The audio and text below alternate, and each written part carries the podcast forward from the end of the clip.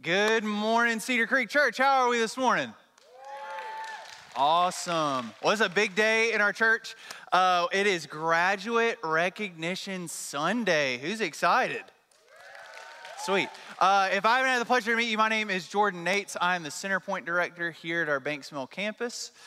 All right, and so uh, with that, this is, uh, I was thinking this week, this month marks the fourth year that I've been in full time ministry. And so this is the third time that I've gotten to do a graduate recognition service type sermon thing because it's always the youth pastor that usually does it. Um, and for whatever reason, and I thought this year would be different, but it wasn't, every year that I've gotten to do one, for whatever reason, because I don't really choose it, I'm just kind of like, God, what do you have for me to give to these students? What do you have to give to the church? And it always surrounds, I was telling my home group this this week, it always surrounds the topic of death. Not probably what you were expecting this morning, but it just happens, right? And I can't really, I can't help it. So we're gonna we're gonna talk about death this morning. Super uplifting, super encouraging. I, I hope it is for you. But as I was preparing uh, th- this week, I was reminded of I, I, was I was reading something one time and it was talking about this in ancient Egypt. There was this there was this practice that they would do that before any celebration, before any party, before any big dinner, that they would drag into the middle of the room where everybody could see it. They would drag a dead body where everybody could see it. And the purpose of it, where like we usually before having a big meal or a big celebration or something like that, like we give grace, we pray, and then everybody digs in, right? But what they would do instead is they would say, hey, we want you to realize that this could be you tonight. And not only could this be you, but one day this will be you. And so, with the time that we have tonight, well, whatever we're celebrating, whatever we're partying about, live your life to the fullest because you're not promised tomorrow. And before I know some of you are freaking out, you think Rick and Danny are coming, to come back out here and drag a dead body and it's just going to be sitting here the whole time. I promise you, we're not going to do that. I, I, legally, I don't think we can do that. Um, I'll double check that maybe next time I can. I don't know. Uh, but the reason why I say that is because I want to do the same for you this morning, not in a literal way, but metaphorically. I want to bring the reality of death before us and ask the question with, with the rest of the time that we have on this earth, with the 10, 20, 30, however many more years that we have, what are we going to make our lives about? What are we going to make the most important thing in our lives? Because there will come a day for each and every one of us where someone will come up on a stage, they'll stand behind a mic like I'm doing right now, and they will either it's one person, a couple people, they will come and talk about your life at your funeral. Like I said, super encouraging stuff this morning. Only get it at Cedar Creek Church, right? But that's going to happen. And so think about that. What do you want them to say about you in that moment? And I don't know about you, I don't know if I'm just a weirdo and I think about this stuff a lot or what, but this is something I think about all of the time. Like when that time comes for me, what are people going to say about me and about the life and the legacy and the impact that, that I left? What will my wife say about me? What will my kids say about me? What will my friends, my family members, my coworkers, and so on and so on? What, what are they going to say about me? What do we want people to remember us for? And I had this thought many years ago where I could I could live my life in one of two ways. I can live my life in one way where I'm just living in wonder for the rest of time. Like when that time comes, like, what are people gonna say, right? Like, is it gonna be good? Is it gonna be bad? Like, what is it? Or I could live my life with the rest of the time that I have left. I can live it in a way where I'm writing my own eulogy with each and every day that I have left on this earth. And so this morning, I want us to look at how we can do the same. And, and I want us to look at a great example we have of this in Acts 20 with the life of Paul. And in Acts 20, he's essentially doing what I just said. He's writing his own eulogy. And at the beginning of Acts, we find Paul, except he's not named Paul. His name is Saul, and he's a religious zealot who is going around killing the early Christians, killing the early church because they didn't believe Jesus to be who he thought Jesus was. And so in Acts 9, we find Paul going on the road to this place called Damascus, and Jesus meets him with this bright light, and he encounters Jesus for the first time. Jesus reveals himself to him, and through this encounter with Jesus, we find Saul. He goes from being Saul, who's persecuting the early church, to Paul, who is loving Jesus with all that he is and building up the early church. And in Acts 20, he's in this city called Miletus, and he calls these church leaders from the city of Ephesus to come to him who he had a relationship with because he wanted to talk to him. And in this passage, Paul knows that whatever kind of trial, whatever persecution, maybe even death, is awaiting him because he is about to go to Jerusalem very soon. And it is through this reality of death that he writes and says what is said in Acts 20. And he essentially writes a eulogy about his life and about his ministry and he delivers it to these people that are very important to him. And I truly think his message to them about his legacy, about his life, about his ministry can be summed up in one of the verses that we find in Acts 20. And it's Acts 20, verse 24. It's a, it's a well known passage, but this is what Paul says. He says, But I consider my life of no value to myself. My purpose is to finish my course and the ministry I've received from the Lord Jesus to testify to the gospel of God's grace. I love the translation in the message, what it says. It says that Paul says, What matters most to me is to finish what God started.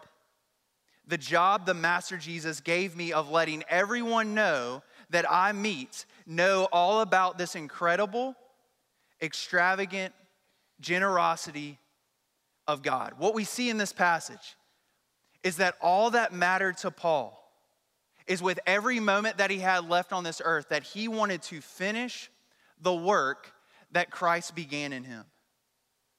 That no matter the cost, no matter who he was around, no matter who he was with, no matter what happened, what brought what life brought his way, he wanted to continue to know Jesus with all that he could and to make Jesus known to each and every person that he came in contact with. His goal, what we see in verse 24, his goal was to finish strong. He wanted to finish strong. And in our lives, too, if we want to live in this way, we have to finish strong. With the time that we have left, we have to finish strong. And as I was preparing this week, I kept thinking in high school, I ran track and field. I wasn't very good at it, but, but I did distance. And for whatever reason, I don't know, but it drove my coach nuts. Is I would get done, let's just say I ran the mile. And the whole time I'm giving it all I have, and like I have a few more steps. Say this is the finish line right here. I'd have a few more steps, and right as I saw the finish line, I was so close to it, I started to ease up and just kind of like just casually just start going like this. And it drove my coach nuts. He's like, Nate, why are you doing that? Like you're giving all effort for about 90% of the race, and then the last 10 seconds, you're just kind of like coasting. You're just kind of hanging out, like you're kind of easing up. Like, I need you to give all that you can until your whole body is crossed over the finish line. And I think in our own lives, it's easy to think that the longer that we're here on earth, it's easy to ease up, right? It's easy to give less effort. But what I want us to see is that whether you've been a Christian for your entire life, whether you've been a Christian for a week, how can we finish strong for Jesus with the time that we have left, no matter what season of life that we're in. And I want to go ahead and warn you this morning. Some of you may know this, some of you might not know this, some of you might not even care. But I'm a huge South Carolina Gamecock fan. Like I just am.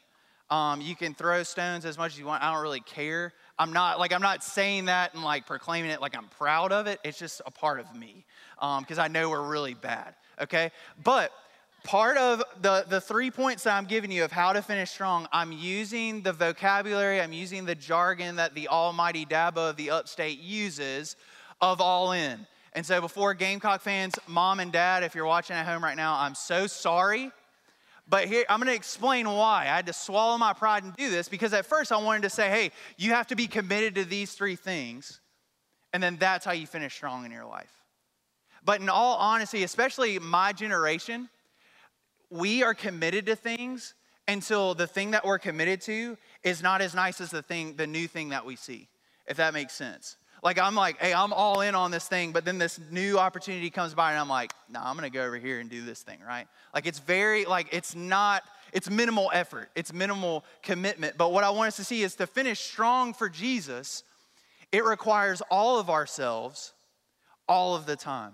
So as much as it pains me I have to say it, I have to say all in this morning, but we're gonna move past it Congratulations, Clemson fans. You get this one, okay? Another one, right? And so, um, the first thing, how can we finish strong? The first thing that we have to do is to be all in for Jesus. To be all in for Jesus. Paul was able to finish strong with the time that he had left because he was all in for Jesus. So, let's look at what Paul says in Acts 20, verses 18 through 19. He says, When they came to him, Paul said to them, You know from the first day I set foot in Asia, how I was with you the whole time, serving the Lord with all humility, with tears, and during the trials that came to me through the plots of the Jews.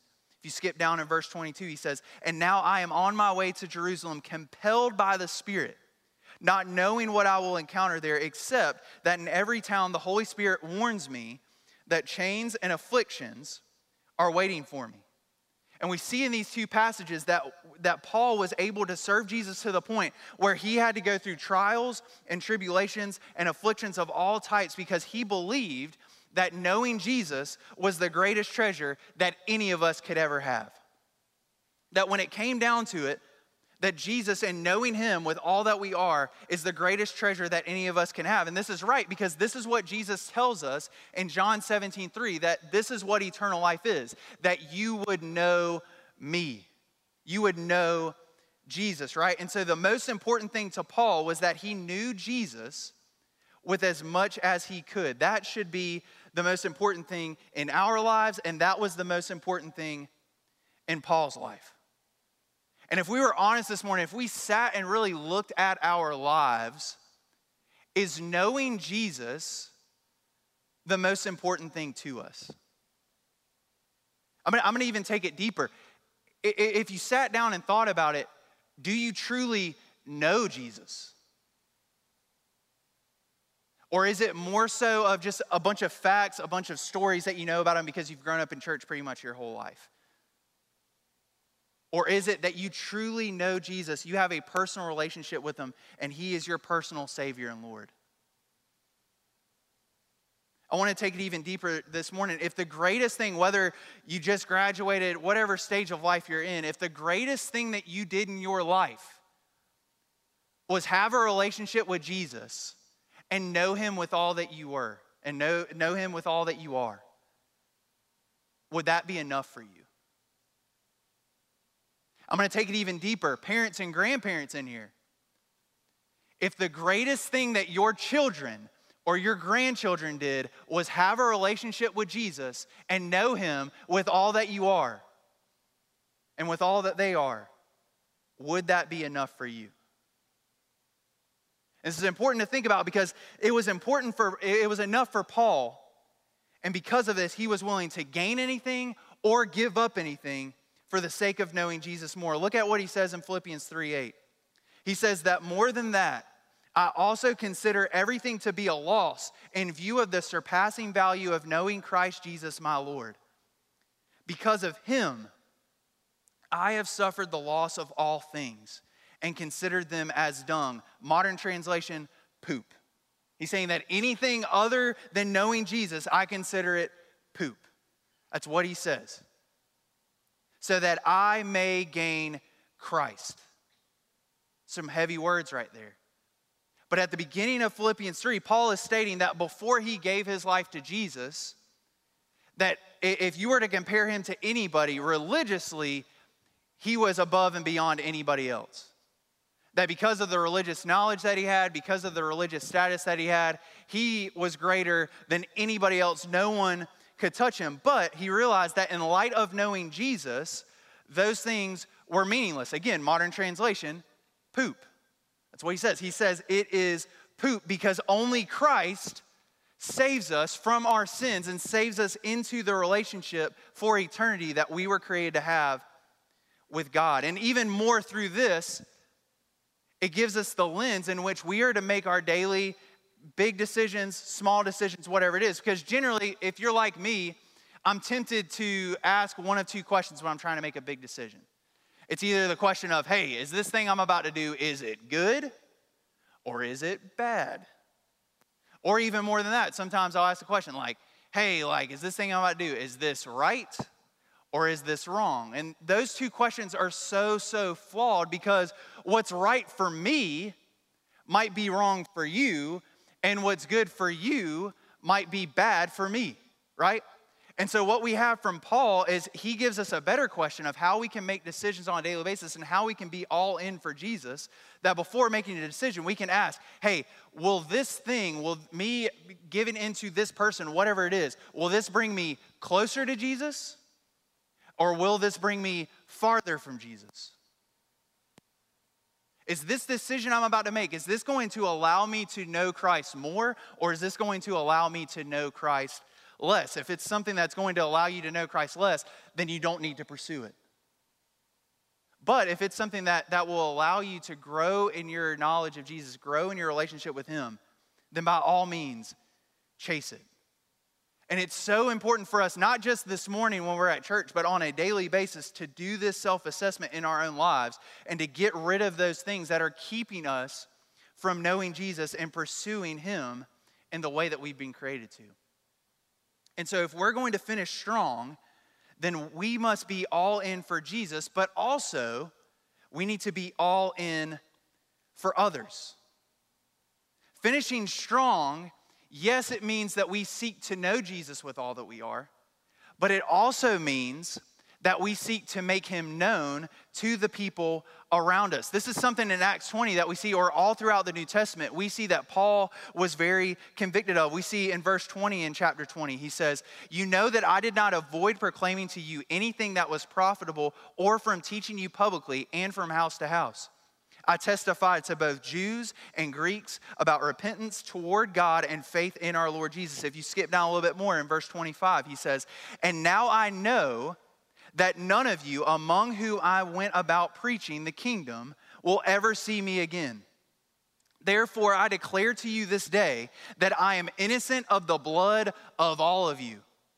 It's pretty heavy. I'm going to say that one more time. He says, Because he preached the gospel so much to everybody, I declare to you this day that I am innocent of the blood of all of you, because I did not avoid declaring to you the whole plan of God. We see in the life of Paul that there was this sense of urgency from Paul to share the gospel because he realized that people's souls were at stake and their eternal destinations were at stake.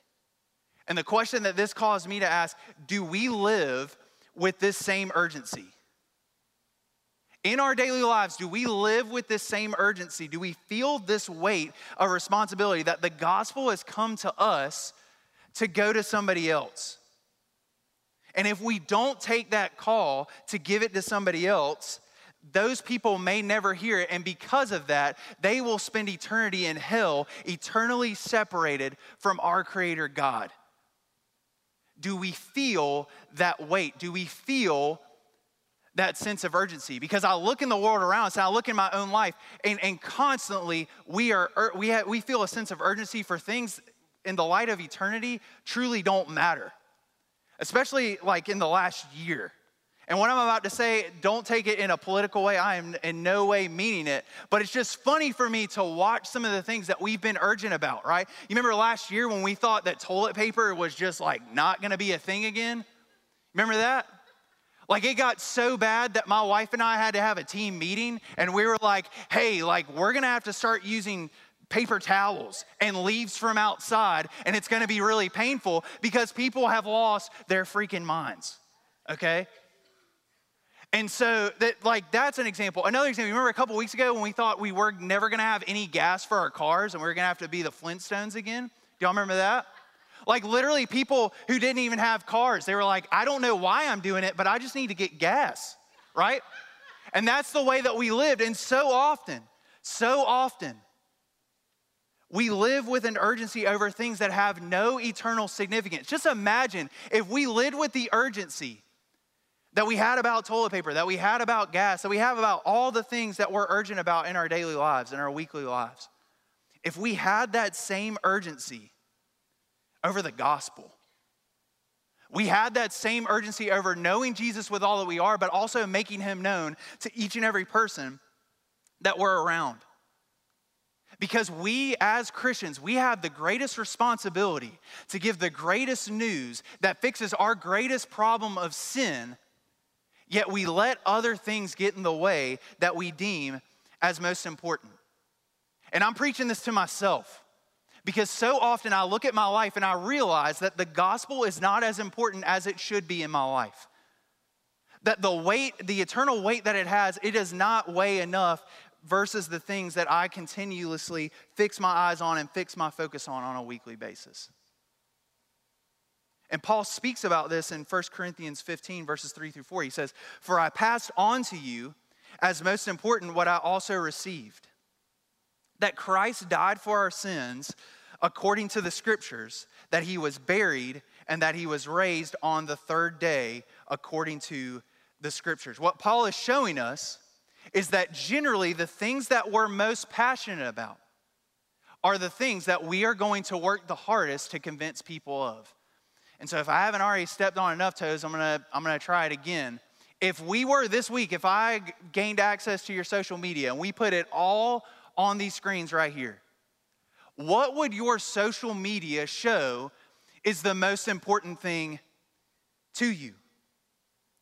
Would it be all the flaws that you might see in our current political system? Or is it the death and resurrection of Jesus that is the only thing that can fix the flaw of our human heart and every human heart in our broken world today? If we were to look at your interactions on there or look at your interactions that you have face to face, what would be more important? Would it be just forcing your agenda, forcing your viewpoint on somebody, regardless of the pain or the hurt that you might bring them? Or is it representing well the selfless love that Christ has first showed us? Even though, this is crazy to think about, even though you might disagree with each other, what is most important to us? Because what is most important to us is what we are going to deliver to others as most important. And Paul is showing us that a lot of times we do not deliver the gospel of first importance because a lot of times it's not the important the most important thing to us.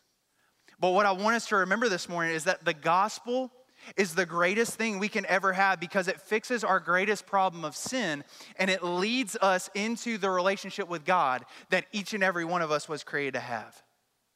That as we go through our lives, we go to so many different people, we go to so many different things to find love, to find satisfaction, to find peace, to find joy, and to find hope. And what the gospel says is it's only found in one person, and his name is Jesus.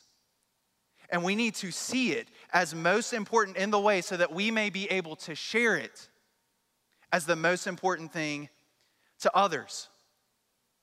And when we're all in for Jesus, when we're all in for others in this way, we begin to see our homes, our neighborhoods, our schools, our workplaces, all of our communities, we see them as our own personal mission field to make the name of Jesus known through us. That the people that we know that don't know Jesus, we have the opportunity through our words, through our actions, through the decisions that we make on a daily basis to make Jesus known to them to the people in our lives, like our family members, our friends, other people from church that already know Jesus and are already following him through our words, through our actions, through the decisions. We have the opportunity to help them grow in what they already know about Jesus. And so, as someone who's all in for both of these things, the gospel has come to you to go to somebody else. And this is an important task with a great and heavy eternal significance. And I want us to know this morning that yes, we should be all in for Jesus and we should be all in for others in this way, but I don't want us to walk away thinking that we are to do this by ourselves, which leads me to my last point. We have to be all in for community. If we're going to finish strong in this race called life, we have to be all in for community. We are not meant to be all in all by ourselves. Jesus calls us to a life of obedience because we, we, can't, we can't do it on our own, though. Like he calls us to obey him and to live our lives for him, but we can't, so often we try to, but we cannot do it on our own. He sends us out by his power and he stays with us through his presence. But the, but the most awesome tool is that he encourages us and builds us up through his people. And I tell our students this all the time. But the Christian life is not a one man sport, it is a team sport. It is something that we do together. We say this a lot as a church. We are better together. We need a community to strengthen us. We need a community to hold us accountable. We need a community to build us up and encourage us. And that community that God has given us, it's found in the church. And if we were to look all throughout Paul's writings, we see that the church was something that he was heavily invested in and he loved deeply. In the last passage that I have for, for Acts 20, he even says that, the body of believers, this, this thing that we get to do, this, this building that we get to come to, this people that we're a part of, he realized that it, it came at a price and it was paid by Jesus. He describes the church. The church is which he purchased with his own blood. Jesus purchased it with his own blood. Jesus died for us to get to do what we're doing right now and what people all over the world are doing and even being persecuted for. Even more than that, in Ephesians 5, Paul uses this picture uh, of Jesus and the church. He says that Jesus is like the husband, and the church is his bride. And I hear this a lot. I hear a lot of people thinking like, "Hey, I can be a Christian. I like I'm a Christian. I don't need church." And you're right, like church, being a church member doesn't save you. Like your church membership doesn't save you. But as believers, if we're gonna be all in for Jesus, if we're gonna be all in for others, we need other people around us. Like it's almost like we're saying, like, hey, I love Jesus, but his wife? No, I'm not, I'm not, a big fan. It would be like this. Usually it's the complete opposite, but just bear with me for this example. It would be like if you came up to me and said, Hey, Jordan, dude, we love you, man. Like, you are awesome. But your wife, Lauren, eh, not really liking her too much. If you came up to me and said that, you're about to catch these hands, right? Like, I'm gonna fight to the brink of death, right? Because you're not gonna talk about my wife like that. And we can't talk about Jesus' wife like that either. And I get it. Like, I, I, I, hear this a lot too. Like, you've had negative experiences at church, and I get that and I affirm that. But, but when we get a lot of people who are broken and sinful, it's going to be messy. It's going to be hard. But it is so worth it and it is so needed for us. Think about this on a deeper level. For Jesus to come and die for our sins, yes, it was messy. Yes, it was hard, but it was so worth it and needed for us because it allowed us to, to have our sins paid for and for us to be able to have the relationship with God that we were created to have and to have a relationship with other people in the way that each and every one of us were created to have. That it helps us to find our way back to God, which is our church's mission.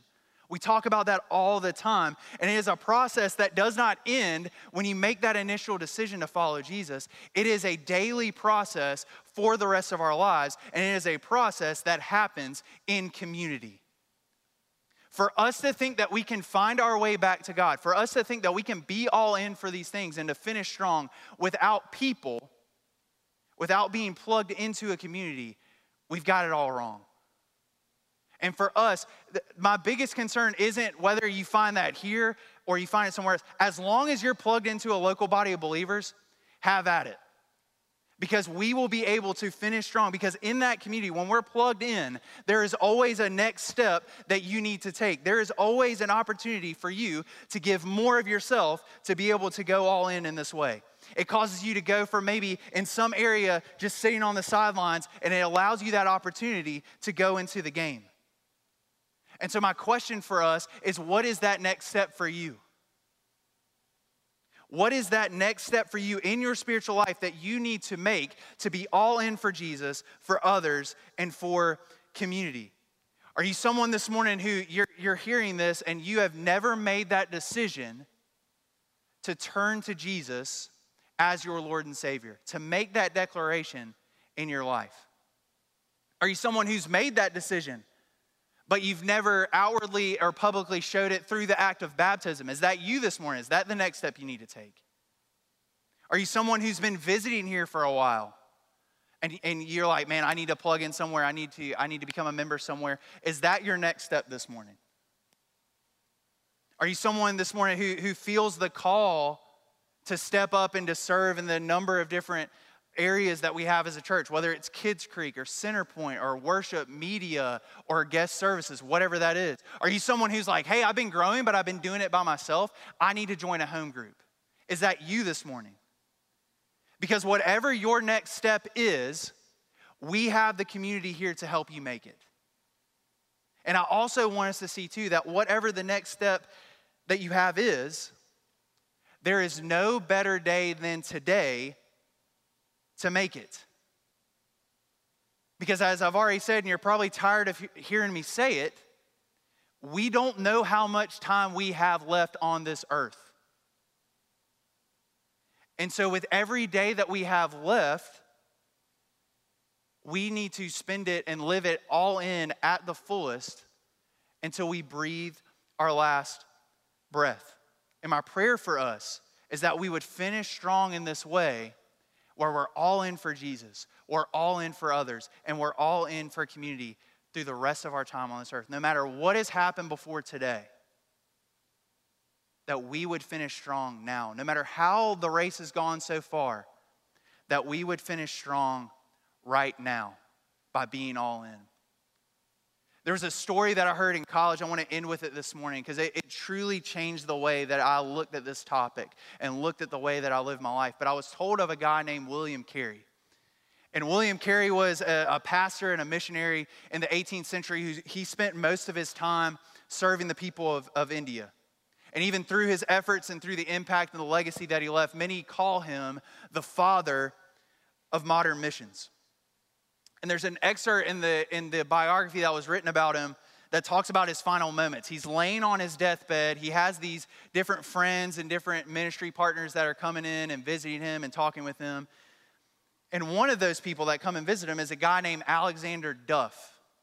And Alexander Duff, he knew William Carey really well. They served together. He was a fellow missionary. He served together in India. And it says that Carey and Duff spent time together reminiscing. Duff was telling all these stories about how great he thought that Mr. Carey was and all the great things that Mr. Carey did and how he will be remembered. And as they, their time neared to a close, Dr. Carey asked Alexander Duff to pray for him, and then it was time for him to go. So he bowed his head, prayed, he said goodbye, and he started to walk towards the door. And as he began to get to the door, he heard a faint voice calling his name. And he turned around, and it was Dr. Carey from his deathbed. And so he went back over to Dr. Carey, and this is what it says were Dr. Carey's last words to Alexander Duff. He says that, Mr. Duff, you have been speaking about Dr. Carey. Dr. Carey, when I am gone, say nothing about Dr. Carey. Speak only about Dr. Carey's Savior. It says that Duff went away rebuked and awed with a lesson in his heart that he never forgot.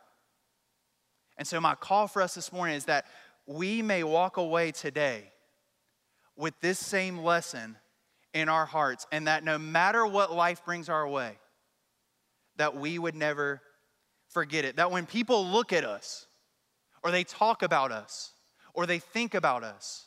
That our goal merely wouldn't be, man, they were an awesome person, or man, what an awesome example to emulate. My goal for myself and my hope for you is that when people look at us, that when people think about us, when people talk about us, either with the time that we have left or when we're long gone, that they would look at us, think about us, talk about us, and all they would see is our Lord and Savior Jesus Christ put on full display and it would cause them not to worship us or to make our name something great, but it would allow God to get the worship, to get the glory, to get the honor and the praise that only He is due. That is my prayer for myself. That is my prayer for you with every moment that we have left on this earth. And it starts when we finish strong by being all in for Jesus, all in for others and all in for his community, the church.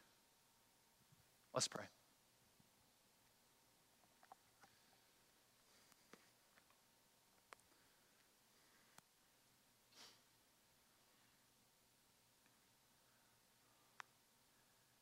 God, this morning, I pray that we would sit under the weight of this passage.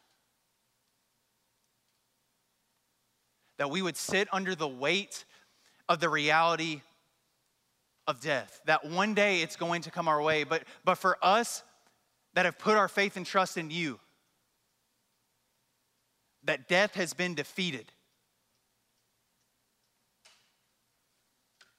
It has been beaten and we have victory in Jesus Christ. And because of that, God, I pray that with each and every moment of our lives, God, as we prepare to cross the finish line with the 10, 20, 30, 40, 50, however many years we have left, God, that we would not ease up and get comfortable, but God, that we would finish strong with all that we are every day, with every beat of our heart, with every breath of our lungs. God, that we would finish strong for you, that we would live lives where we are all in for knowing you with all that we are.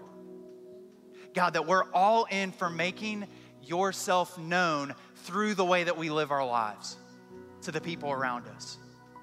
And God, that we would remember that we cannot do that on our own, that we need other people in our lives, and that we would be all in for community for all of time. God, we love you, and we pray all this in your name. Amen.